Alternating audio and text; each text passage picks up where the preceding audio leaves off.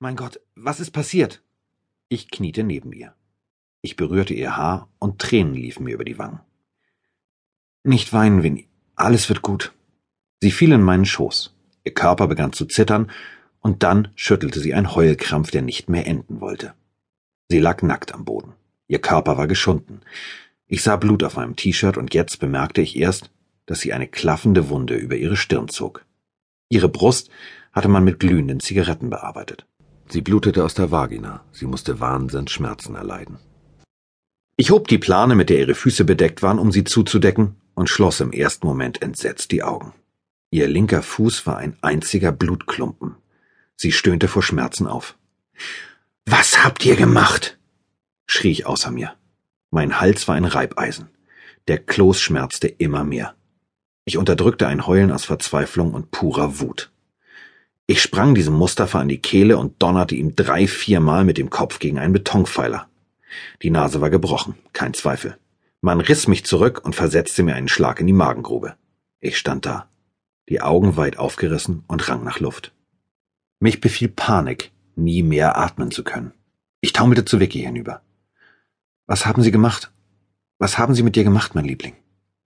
Winnie, Winnie, es tut so weh, flüsterte sie mit tränenerstickter Stimme. Sie haben mir die Tätowierung rausgeschnitten. Nach diesen Worten fiel sie in Ohnmacht. Sie schwitzte. Sie schien Fieber zu haben. Ich sah mir den Fuß an und signalisierte meinem Dolmetscher sofort einen Krankenwagen rufen zu lassen. Hier, das ist der Beweis, hörte ich diesen Mustafa schreien. Ich drehte mich über die Schulter und sah, wie er triumphierend einen kleinen Klumpen Blut in die Höhe hielt, den er auf einem der verrosteten Fässer gefunden hatte. Es war ein Stück Fleisch aus Vickys Fuß, die noch immer am Boden lag und erneut anfing zu stöhnen. Man konnte einen Hautfetzen erkennen und diese kleine Tätowierung.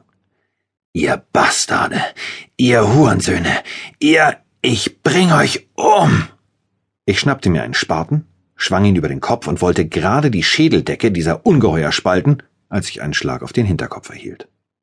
Als ich erwachte, lag ich in weißen Laken. Ich schaute zur Decke. Mein Kopf donnerte. Ich roch Medikamente und Desinfektionsmittel. Ich lag im Krankenhaus. Ich rief die Schwester und fragte nach Vicky. Sie gab mir durch beruhigende Handzeichen zu verstehen, dass alles klar sei und führte mich zu ihrem Bett. Sie schien gerade aufgewacht zu sein und schenkte mir ein schmerzhaftes Lächeln. Wie geht's dir? Was haben Sie mit dir gemacht? Ohne ihre Antwort abzuwarten, nahm ich ihren Kopf in beide Hände und küsste ihre Stirn. Das heißt, ich küsste den Kopfverband und schmeckte Puder und Mull. Ich lüftete die Decke und sah mir ihren Fuß an. Auch er war mit dicken Verbänden umwickelt. Über ihre Brust hatte man so etwas wie einen riesigen BH gestülpt, um zu vermeiden, dass das verbrannte Fleisch mit der Decke in Berührung kam. Ich schüttelte den Kopf und sah sie verzweifelt an. Alles wird gut, Winnie. Sie hauchte mir einen Kuss auf die Wange. Ihr Atem roch nach Antibiotika. Es wird wohl noch eine Zeit lang dauern, bis ich wieder richtig laufen kann. Doch alles andere ist okay. Die Narbe am Kopf ist genäht und wie meine Brust aussieht, hast du ja gesehen. Doch es schmerzt nicht mehr so sehr. Und der Fuß, naja, jedenfalls bin ich die Tätowierung los lächelte sie gequält. Sie haben mir wohl ein gutes Stück aus dem Ballen geschnitten. Der Zeh wird verkrüppelt bleiben. Aber Sie konnten ihn retten. Bislang jedenfalls. Bitte geh jetzt, Winnie. Bin unendlich müde. Barendsee bei Spitzbergen. Insel Ekte Öja. Sie sind in Istanbul gesehen worden. Beide liegen im Krankenhaus. Sustra konnte sich nur mit Mühe aus ihrem Sessel erheben. Seit dem Anschlag, der vor einem halben Jahr auf sie verübt worden war, schien sie um Jahre gealtert. Sie hatte ein Auge verloren. Die linke Gesichtshälfte war durch Narben entstellt und das rechte Bein würde sie nie mehr bewegen können. Sie verlor an Macht. Ich befehle, dass unsere Leute am Bosporus den beiden die Kehle durchschneiden, bevor die Polizei ihre Nase da reinsteckt. Am nächsten Tag wurde ich erneut von den Bullen vernommen. Vicky stünde unter Mordverdacht, erklärten sie mir.